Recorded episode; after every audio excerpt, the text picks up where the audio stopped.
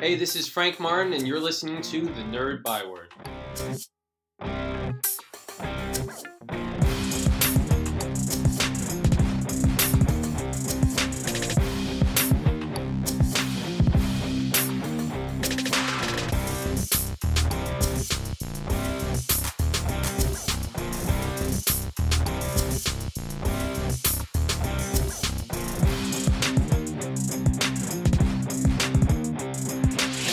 Ladies and gentle nerds, welcome back to a new episode of the Nerd by Word podcast, where the two biggest nerds in the world, yes, I said it, the biggest nerds, get together and talk all things nerdy. I'm Dave, I'm here with my co-host Chris, and today we have a special episode. We are going to have a sit-down interview with writer Frank Martin about his comic book two-parter Polar Paradox, a sci-fi comic that will hit Kickstarter on January 12th.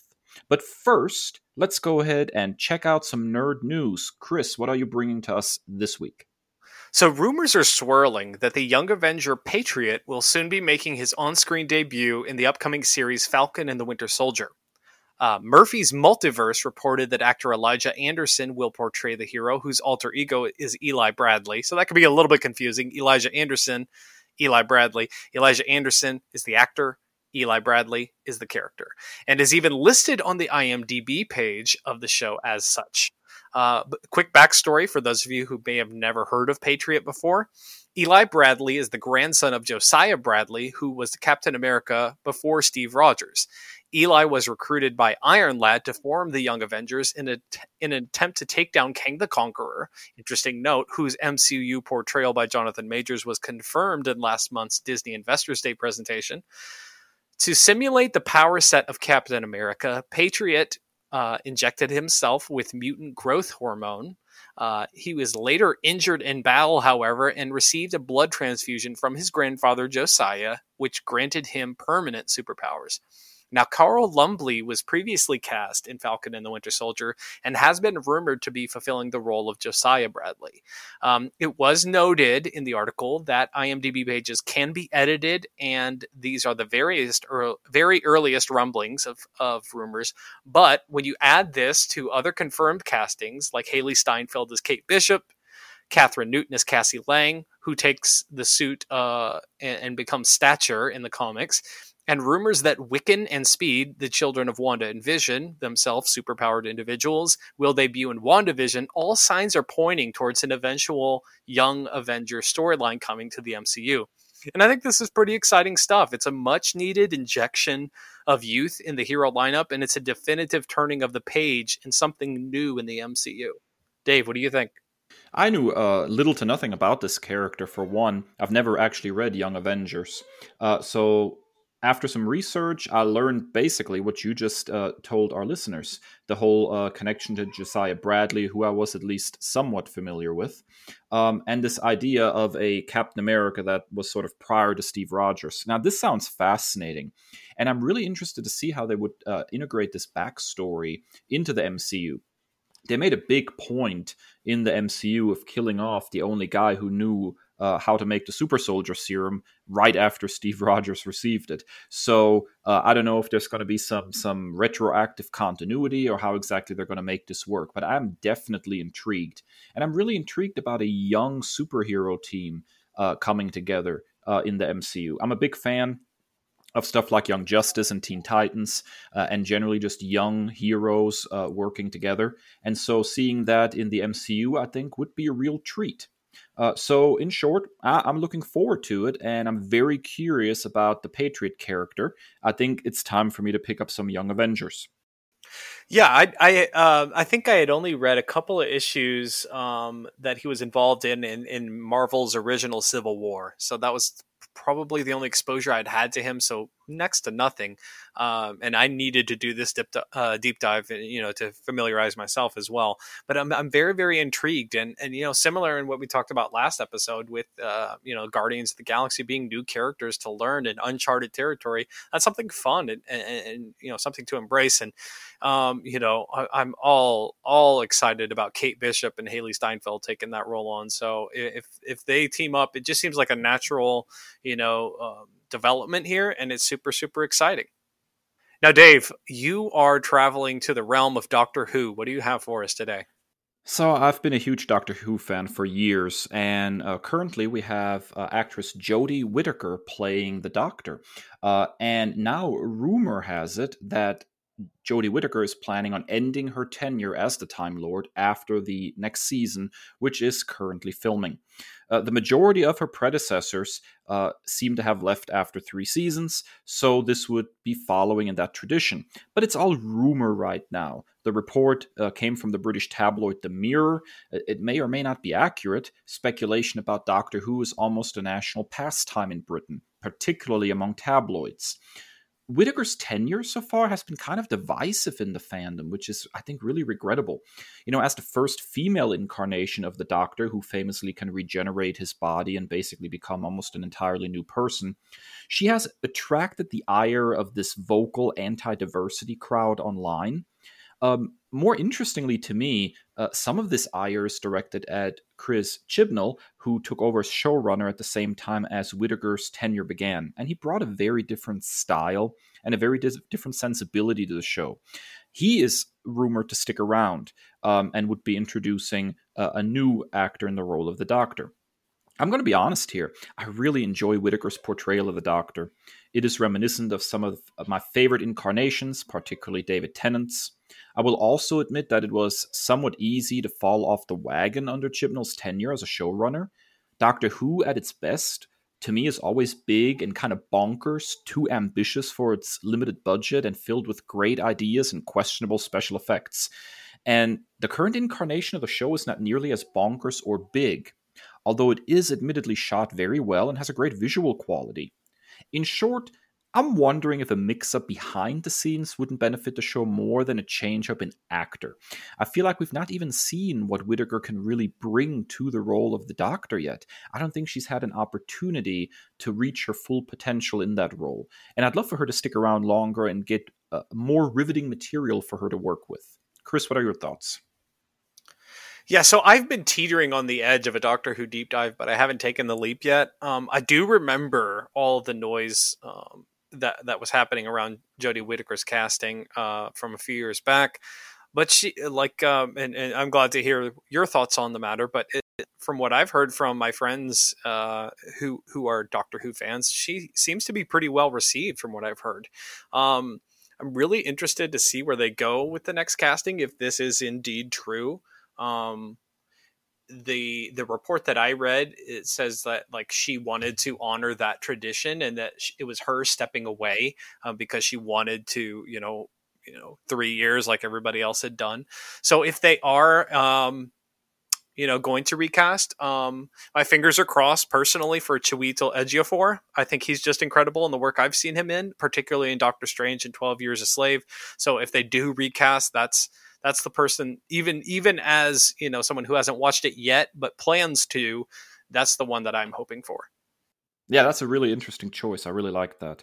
Yeah, Doctor Who is just, it's a perennial favorite, and I would totally recommend you dive in. I think at some point you and I need to sit down and talk about what the best jumping on points would be, considering how very old this show is. I mean, I don't think going back all the way to 1963 would be the best way to go.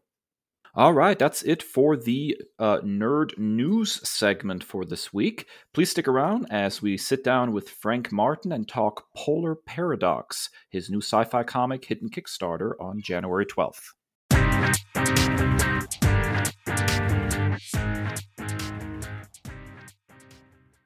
Welcome back, nerds. We are here for our Byword Big Talk with comic book writer Frank Martin. We're here to talk about his newest project, The Polar Paradox. Frank, thanks so much for joining us today. Oh, thank you for having me on and reading the book and agreeing to chat about it. So we always like to start our interviews with what our guest's nerd origin story is. That's what we started our podcast with, how we both became nerds. So how did you get started in the nerd world, and what set you on the path towards becoming a comic book writer? Oh, I don't know. It was just kind of, it was one of those things where your earliest memory is just watching the golden age of kind of superhero animation. Back when I was a kid, they had Batman animated adventures. They had the Superman, the Spider-Man 90 series, X-Men, the animated series. I mean, it was just, it was really, I mean, 90s comic books was a whole different thing, but 90s back then was all cartoons, and you just kind of got sucked into it, and the video games. And then eventually you migrated over to the comics, but it was just, yeah. From there, I was kind of the casual comic book reader whenever I got into the comic book store, not the comic book store, but the bookstore, and they would have the spinner racks with a couple single issues, and I would grab them every once in a while. And it wasn't until Marvel's whole Ultimate Universe big gimmick that I got sucked into like a black hole. That's what really hit me like a drug addict, and I kept going back every week, you know, having to get my pull list and all that stuff. So yeah, it kind of took off from there. Yeah, it's interesting you say, you know, animation and then, you know, sort of the long way around the comic books. That was very much my path as well. And I know Chris is sort of a late comer, actually, to the comic books themselves. He's sort of a nerd late bloomer. But the Ultimate line was really influential for me as well. Ultimate Spider-Man and to some extent Ultimate Fantastic Four were really, you know, seminal books as far as drawing me into those characters and making me, you know, switch over later on to the main continuity and really getting into the 616 stuff on Marvel's side. It gets very convoluted, you know, the 616 stuff, because there's so much history, there's so much canon there. It felt like just that refresh, that restart, getting stuff that was on the ground floor. Really, it was just that age, you know, that time. They really made it fresh and they made it interesting and accessible, and they just hooked you, you know. It was good bait. Yeah, absolutely. So who would you say are your biggest influences as a creator? Well, during that definitely Ultimate time, all those creators that were really thriving, you know, Brian Michael Bendis, Mark Millar, they really took that my storytelling as far as what can happen in the realm of comics to the next level.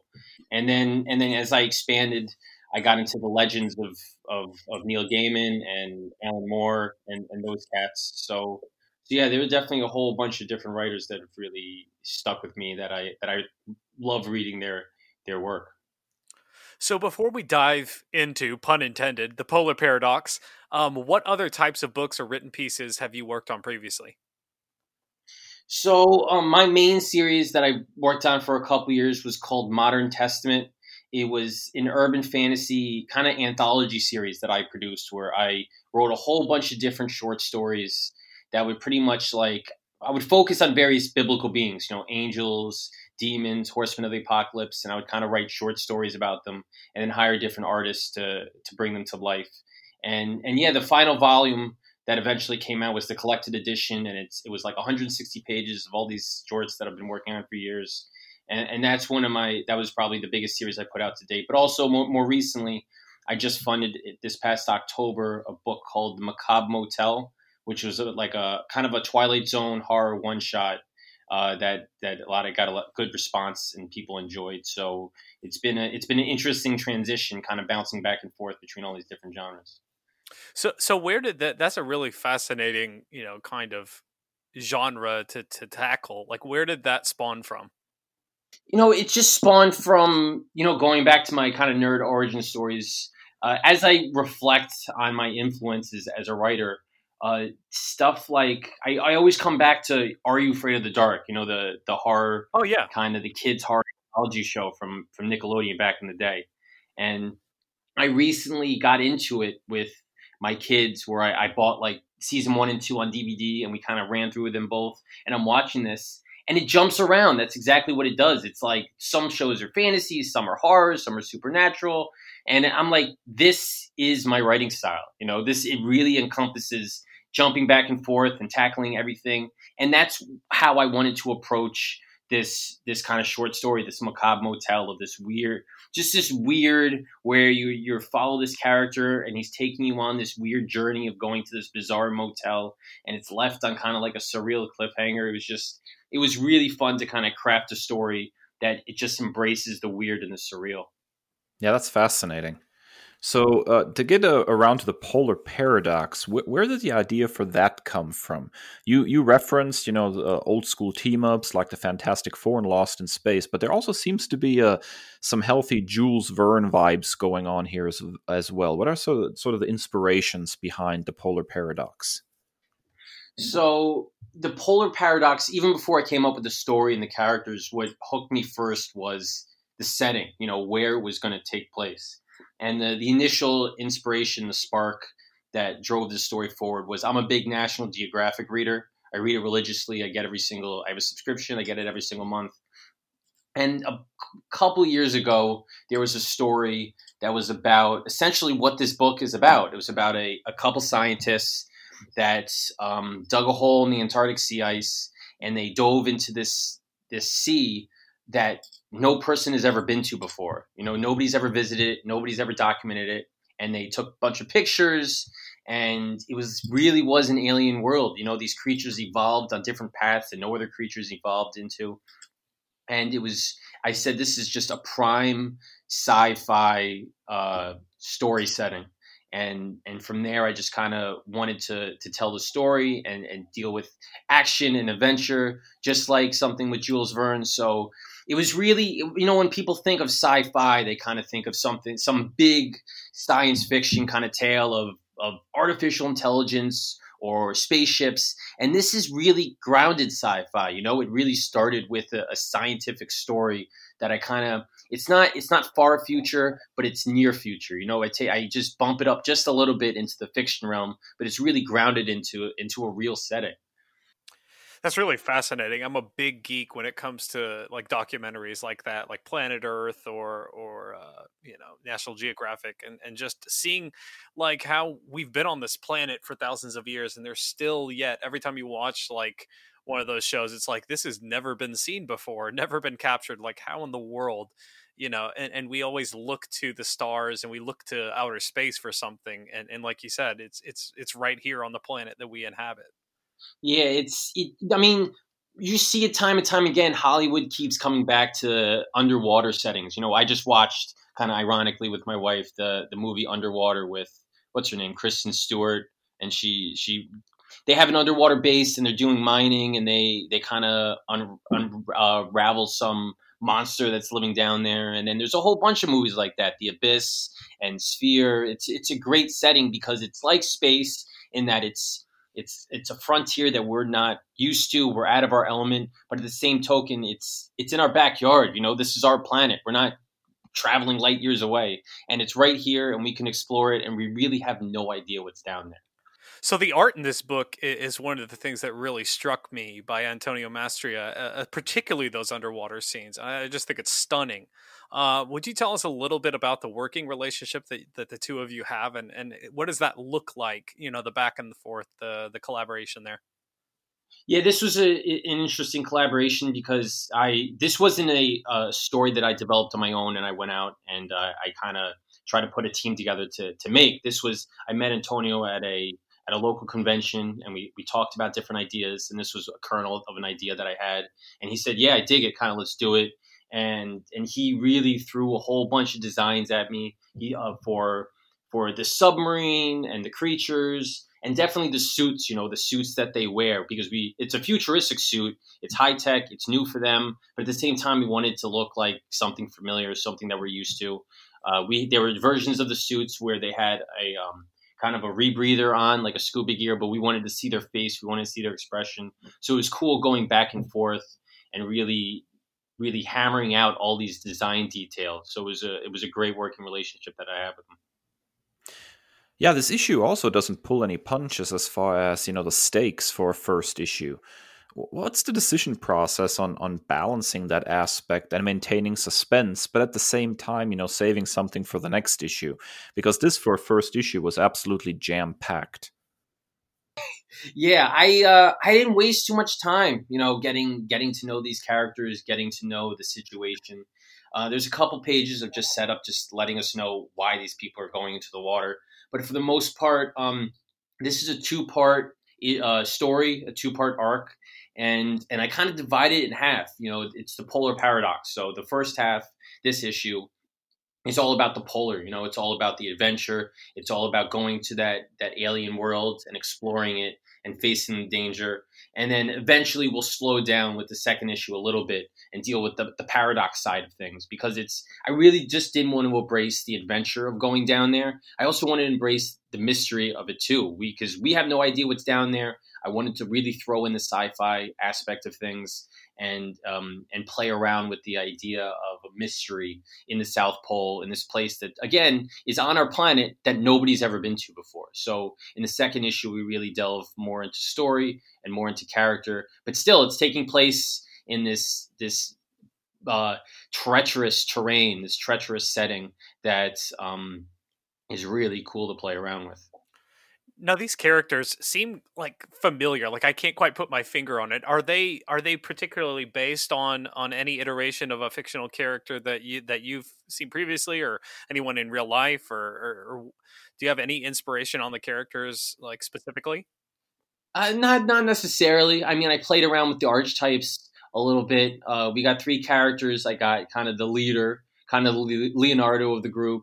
Then I got kind of the wise ass, kind of the slacker, who's kind of a mix up of the Donatello, Raphael kind of character. And then I have the sole woman in the group. She's kind of the heart of the team, you know, the one that wants to keep them all together, the Donatello. So I just kind of played around with the archetypes, and that's probably why it feels so familiar. There's a reason that these things work when you have team up books about you want to have each character take on a specific role. And I didn't really want to mess with that, because at the end of the day, this isn't a book solely about these characters' journeys and these characters, at least internal journeys. You know, it's all about the struggle externally. So I wanted to really just do something that was familiar and then throw them into a completely chaotic setting. Well, you're speaking my language. You're speaking to my TMNT soul. So now everything makes sense. So this project is on Kickstarter. Tell us a little bit about the Kickstarter project. What are the specifics there? Dates, rewards, what are the reward tiers, that sort of stuff? So the campaign, I should say, is going to run from January 12th to February 2nd. This is just for issue 1, part 1 of the 2-part story. We're going to have a variant cover that's available. Also, Kickstarter does an event every January or so called Make 100, where they kind of push creators to create an item that's limited to 100 backers. And so I like to take advantage of it whenever I launch in January. So I'm going to be putting out a face mask, you know, kind of embracing the pandemic a little bit. And I'm going to take one of those designs that Antonio had for the masks with a rebreather, and I kind of made it as a template for the mask that backers can grab, so they're gonna have their own little scuba gear looking face mask as part of the campaign.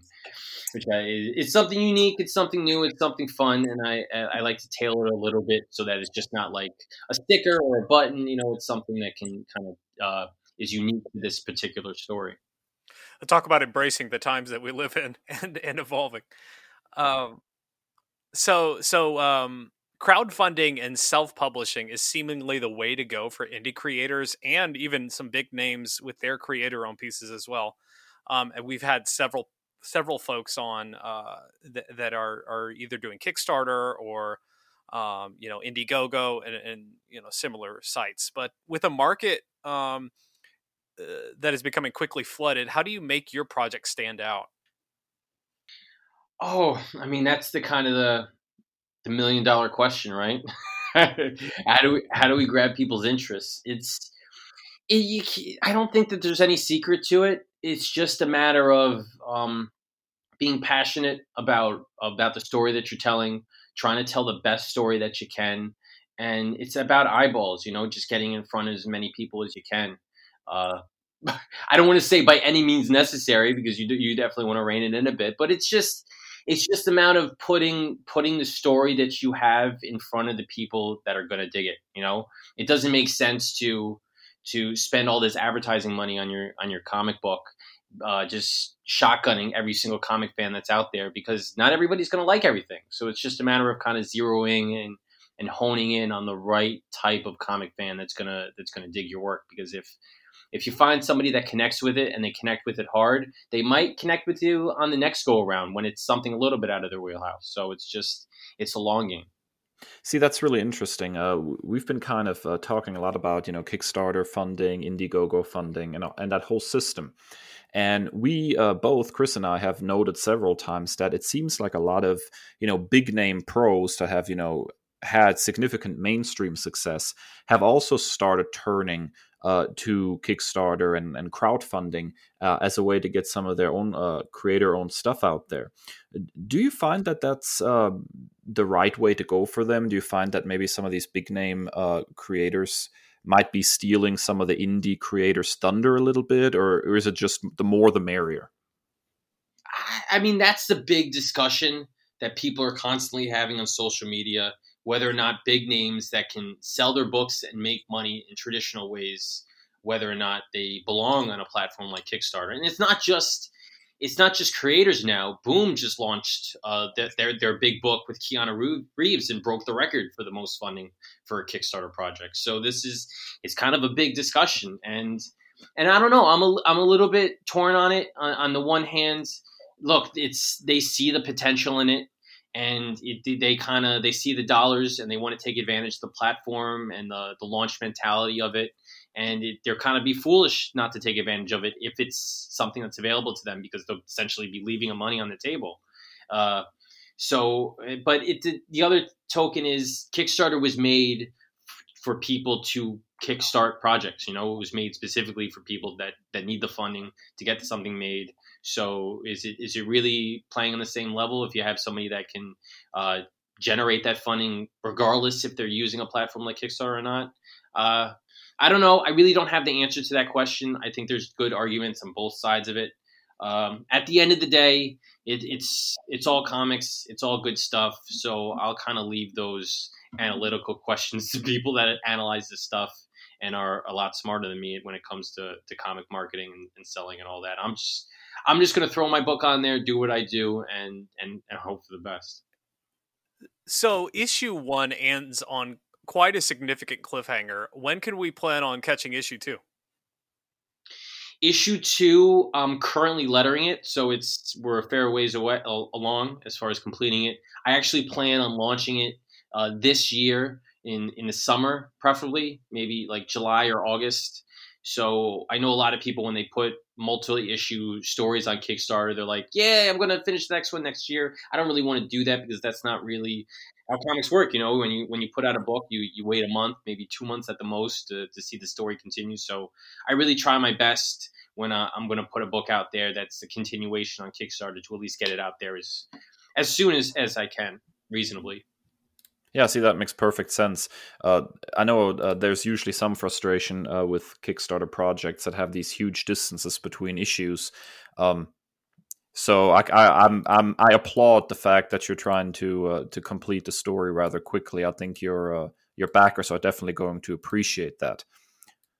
Yeah, one of the things I like to try to do is, as a general rule of thumb, is I'm more of the mindset that I use Kickstarter as more of a I'm not looking to Kickstarter to start something. You know, I don't put a project on there unless it's at least 90% done, if not 100% done. So, you know, as soon as the campaign ends, I place my printing order and I'm ready to ship. It's not like the campaign ends and I say, okay, great, now we got to go make the book. You know, that's not really what I'm into. And if people do that, that's great. That works for them. But I like to make comics. I got a whole bunch of stuff that I want to do. And it really backs me up if I have to wait to fulfill one project before launching another, because I want to make sure all the backers that back a project have the book in their hands before I launch a new one. So I want to make sure that things are kind of seamless like that. Yeah, absolutely. Talking about, you know, getting onto other projects, are there any other projects currently in development that you can perhaps tease for our audience? Oh yeah, definitely. So hopefully, if everything goes well, I'm planning 8 launches for 2021 and 2022 on like 5 different projects or something along those lines. So after the Polar Paradox, my next one will be in the spring, and that's for a book that's called The Last Homicide, which is kind of a old school detective noir murder mystery, you know, about beat cops trying to just solve a crime, solve a homicide.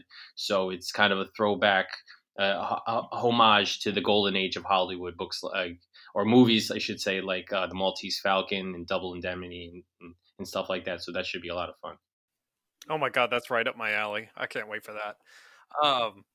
So we usually end each episode with our patented nerd commendations. Like they're like video games that we've been playing, you know, comic books that we've been reading or shows that we've been watching that may be flying under folks' radar and that we would recommend or nerd commend.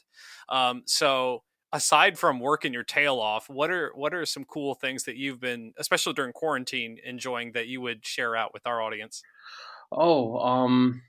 As far as shows, I think my wife and I just wrapped up last night. We watched His Dark Materials on HBO. I don't know if anybody's been jumping into that, but yeah, I've always wanted like an original Final Fantasy live action series. You know, it's just take an original Final Fantasy-ish story and turn it into a movie or a TV series. And I think that this is like as close as I'm going to get to something along those lines.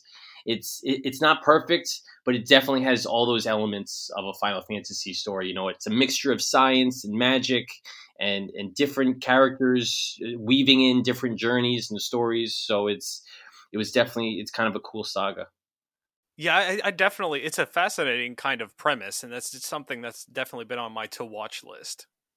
Yeah, the season 2 finale I thought was a little bit of a letdown. They built it up a lot. But I think they're coming back for season 3. I think they're going to wrap up the show in season 3. It's not going to go on too long, but it's cool. It's fun fantasy. I would say I saw the movie The Golden Compass, which was the movie adaptation, which I don't think did too well because they didn't really continue it. But yeah, definitely this is a little bit of a darker tone, and it's fun. So one of the things about our podcast is that we kind of started it on the premise that we're basically like the old PC and Mac commercials. Hi, I'm a Mac. Hi, I'm a PC. So in essence, I'm the DC and Chris here is the Marvel. So I'm very curious as far as mainstream comics go, DC or Marvel? I would say Marvel. I'm a Marvel boy. I started Marvel. I got sucked into DC's New 52. That was kind of when I decided to give DC a shot, and I've kind of been reading both ever since. So I think I'm Marvel at heart. I like Marvel a little bit more, but I think at the end of the day they're all good stuff. You know, they're superheroes. They're doing their thing. They're timeless characters that have been around forever. So I just enjoy them all.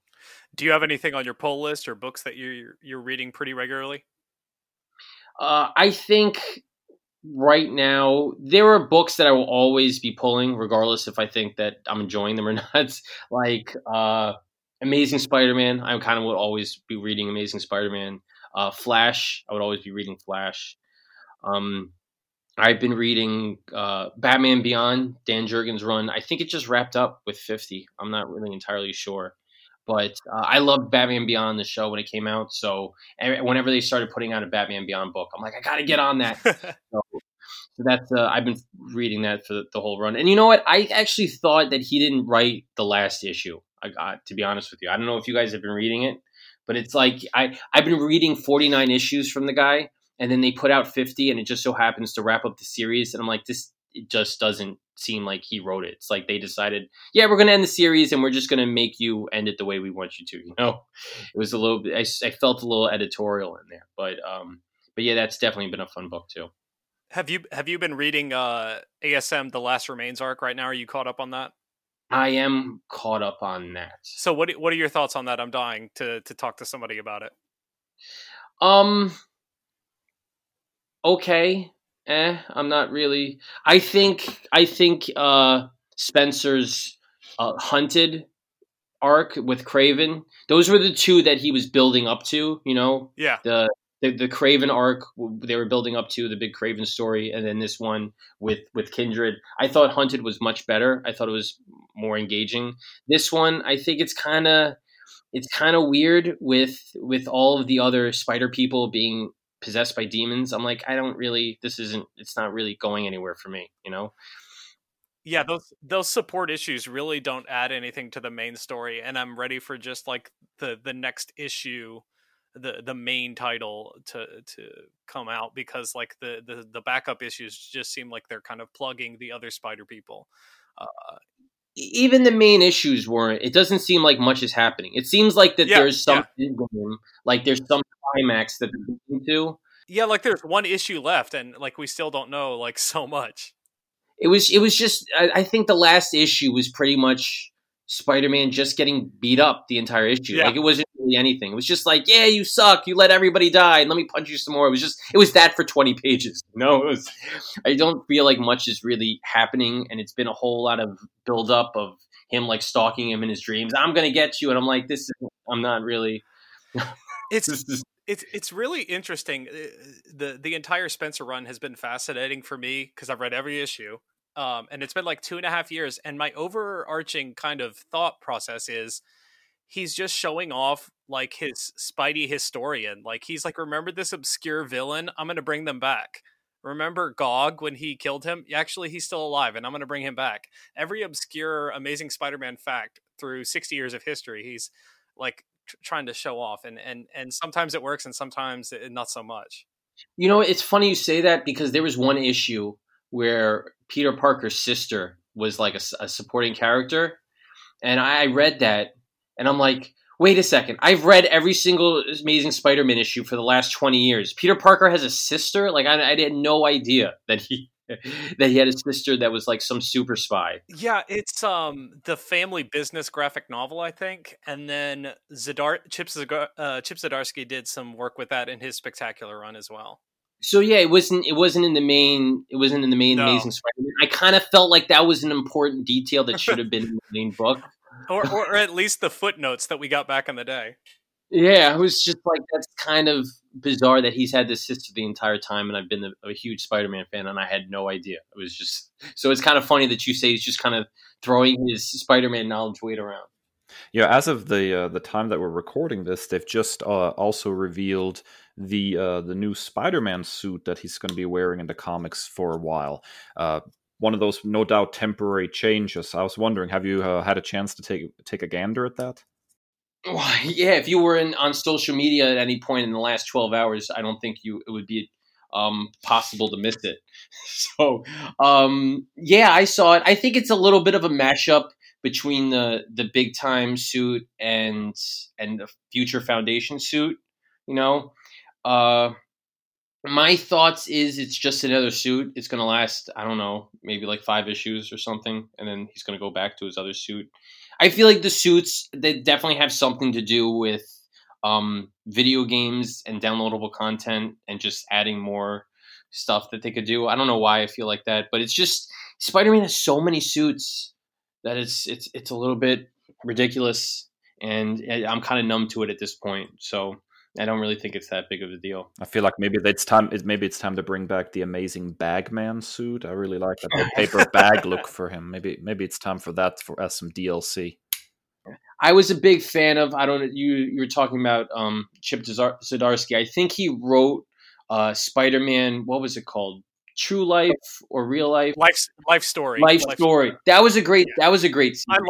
I loved it so much. So yeah, I mean, every once in a while Marvel definitely puts something out there that flies under the radar. I don't think too many people talked about it, but I thought that was really well done. It was really cool. It was something new, something interesting, and Spider-Man had a bunch of suits in that too that were kind of new and original that you don't see too often. I think the best thing I saw on social media today about the new suit was, well, Pete is a Mets fan. So where can our audience members go to support the Polar Paradox and you as well? Social media, Kickstarter website. Where can they find you and more about your work? So Polar Paradox, as I said before, will be on Kickstarter from January 12th to the 2nd. You could find me on the internet at real easy, Frank the Writer. So franktherwriter.com is my website. And also all my social media handles, Facebook, Instagram, and Twitter, at Frank the Writer. And I'll be blasting about the campaign as long as it's live throughout all those platforms. So at Frank the Writer, definitely the easiest way to find me. Ladies and gentle nerds, Frank Martin, the Polar Paradox. Be sure to head to Kickstarter January the 12th and support this project. Frank, thank you so much for your time, and thanks for nerding out with us. Oh, anytime, man. That was a lot of fun. Thank you.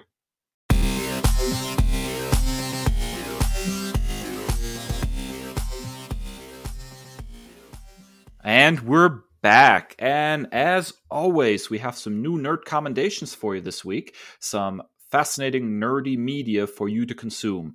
Chris, you are going in a very new direction for the byword. What are you nerd commending this week? Dude, so I've had like a recent development personally. So I started like actually comic book collecting. Now this is by no means like, hey, I've got slabs and I got a first appearance of this and like not that. I'm just collecting comics that I enjoy. So for example, you know, X-Men Red that I recommended last episode. I'm trying to find as many physical issues that I have of that. Just stuff that I like reading time and again that I could, you know, go to my shelf and pick up. So when you're looking for physical comics that maybe not be available at your LCS, but you're not necessarily looking for the first appearance of Peter Parker, Amazing Fantasy 15, stuff that's going to break the bank. You want to look at comics, and the best place that I found to find a lot of comics for reasonable prices is Mercari. So the Mercari app, if you want to purchase comic books, there's a wide variety of what you can find. A lot of like local comic shops are going on there to kind of try and, you know, pivot in the wake of the pandemic and everything, and try to recoup some sales. So it's a really, really interesting app that I've utilized quite a bit. You can, like, for example, search comic book lot plus the character that you're looking for. You know, and if you're paying attention to like our Instagram feed, a lot of the comics that you're seeing on there have been purchased on there. So for example, I found an X-Men comic lot that had a lot of really awesome 90s comics, including some Age of Apocalypse issues. And I got that, it was like 25 issues for $33 plus shipping. So it was pretty incredible value. One seller that I particularly really enjoy doing business with, and I'm going to give them a shout out right now, is AC Collectibles in New York. I believe the Bronx, but AC Collectibles on Mercari, search them up. They have thousands of ratings, very, very 5 stars overall. He offers free shipping on everything.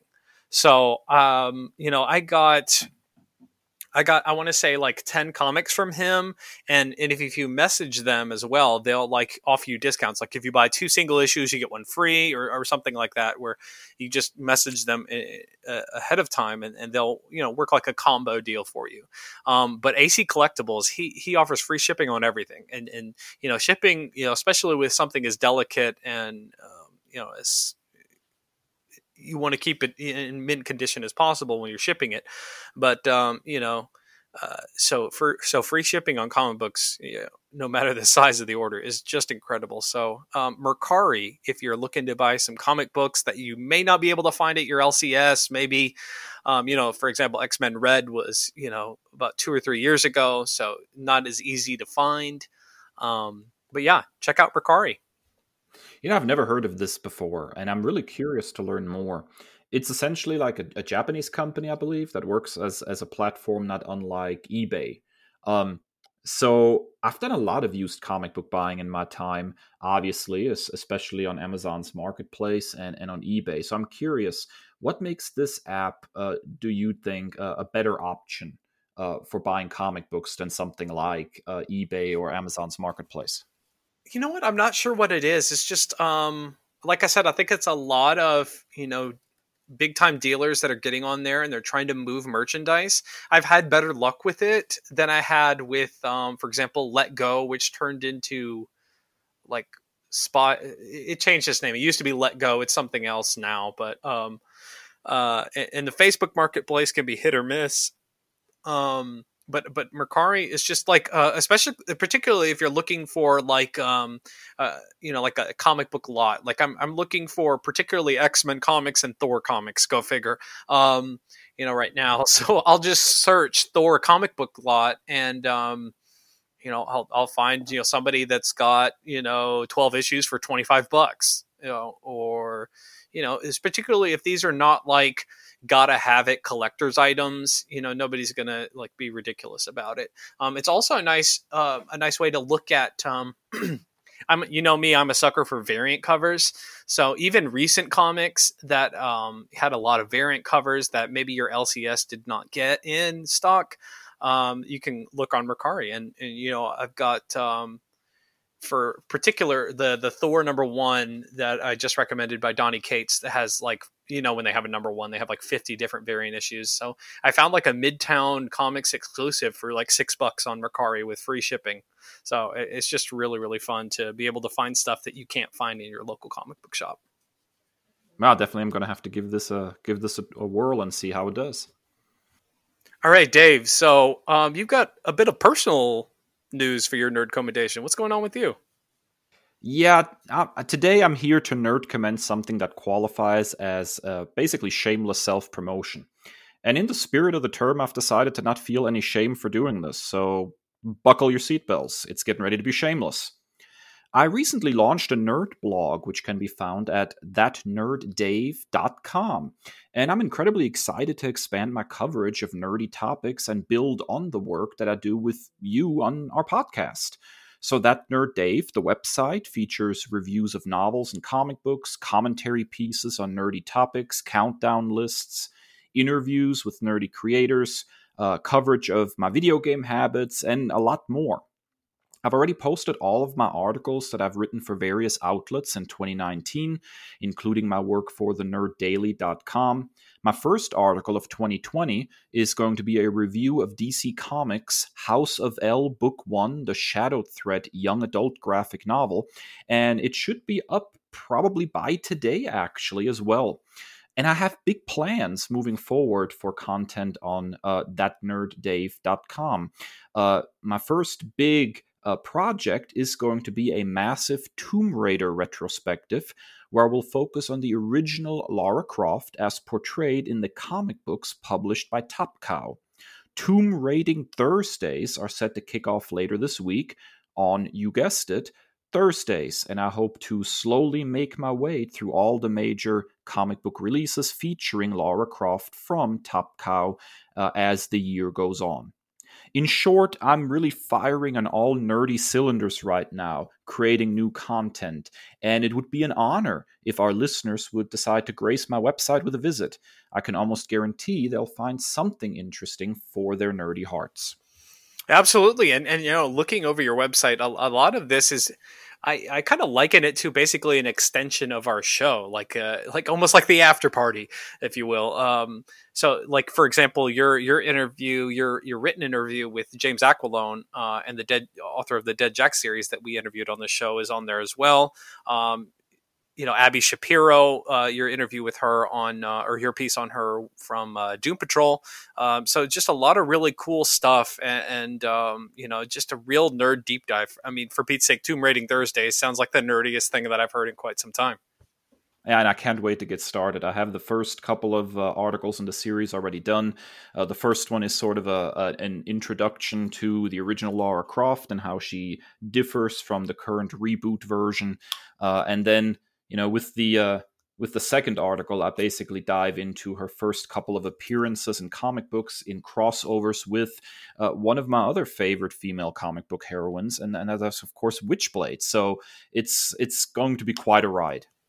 Well, speaking of Witchblade, I've seen quite a bit of Witchblade on Mercari, so you may want to head over there, too. So, so Mercari and thatnerddave.com are the places you should be heading this week, man. And although I will say I'm very interested in Mercari, I don't think they'll be able to offer me anything Witchblade-related, considering I actually own the entire run of Witchblade comic books in original first print issues. So there you go. All right, well, that's it for another episode of the Nerd Byword Podcast. Thank you so much for joining us. If you enjoy our podcast, please give us a rating or review and subscribe on your favorite podcast platform. You can also interact with us on social media on Instagram and Twitter at Nerd Byword. You can find us individually on both of those platforms at That Nerd Dave and at That Nerd Chris, respectively. And you can also find our Facebook page at The Nerd Byword. Be sure to also, while you're on Facebook, send a friend request to Phil Russert. He is the creator of CreatorCon Q&A. Be sure to check out his show, his live show, about 2 or 3 nights a week, and he'll have big name creators on there for a live stream show, sometimes giving away really cool prizes. If Facebook's not your vibe, which we totally understand, head to YouTube for CreatorCon Q&A's page as well. And as always, we thank you so much for joining us today. Be sure to stick around next week for another really awesome interview. Stay well and stay nerdy. The Nerd Byword is written and produced by Chris and Dave, 2 nerds with a love of all things pop culture. The podcast features music by Al Jimenez and show art by Ashery Design. Find us at nerdbyword.com and wherever podcasts are available.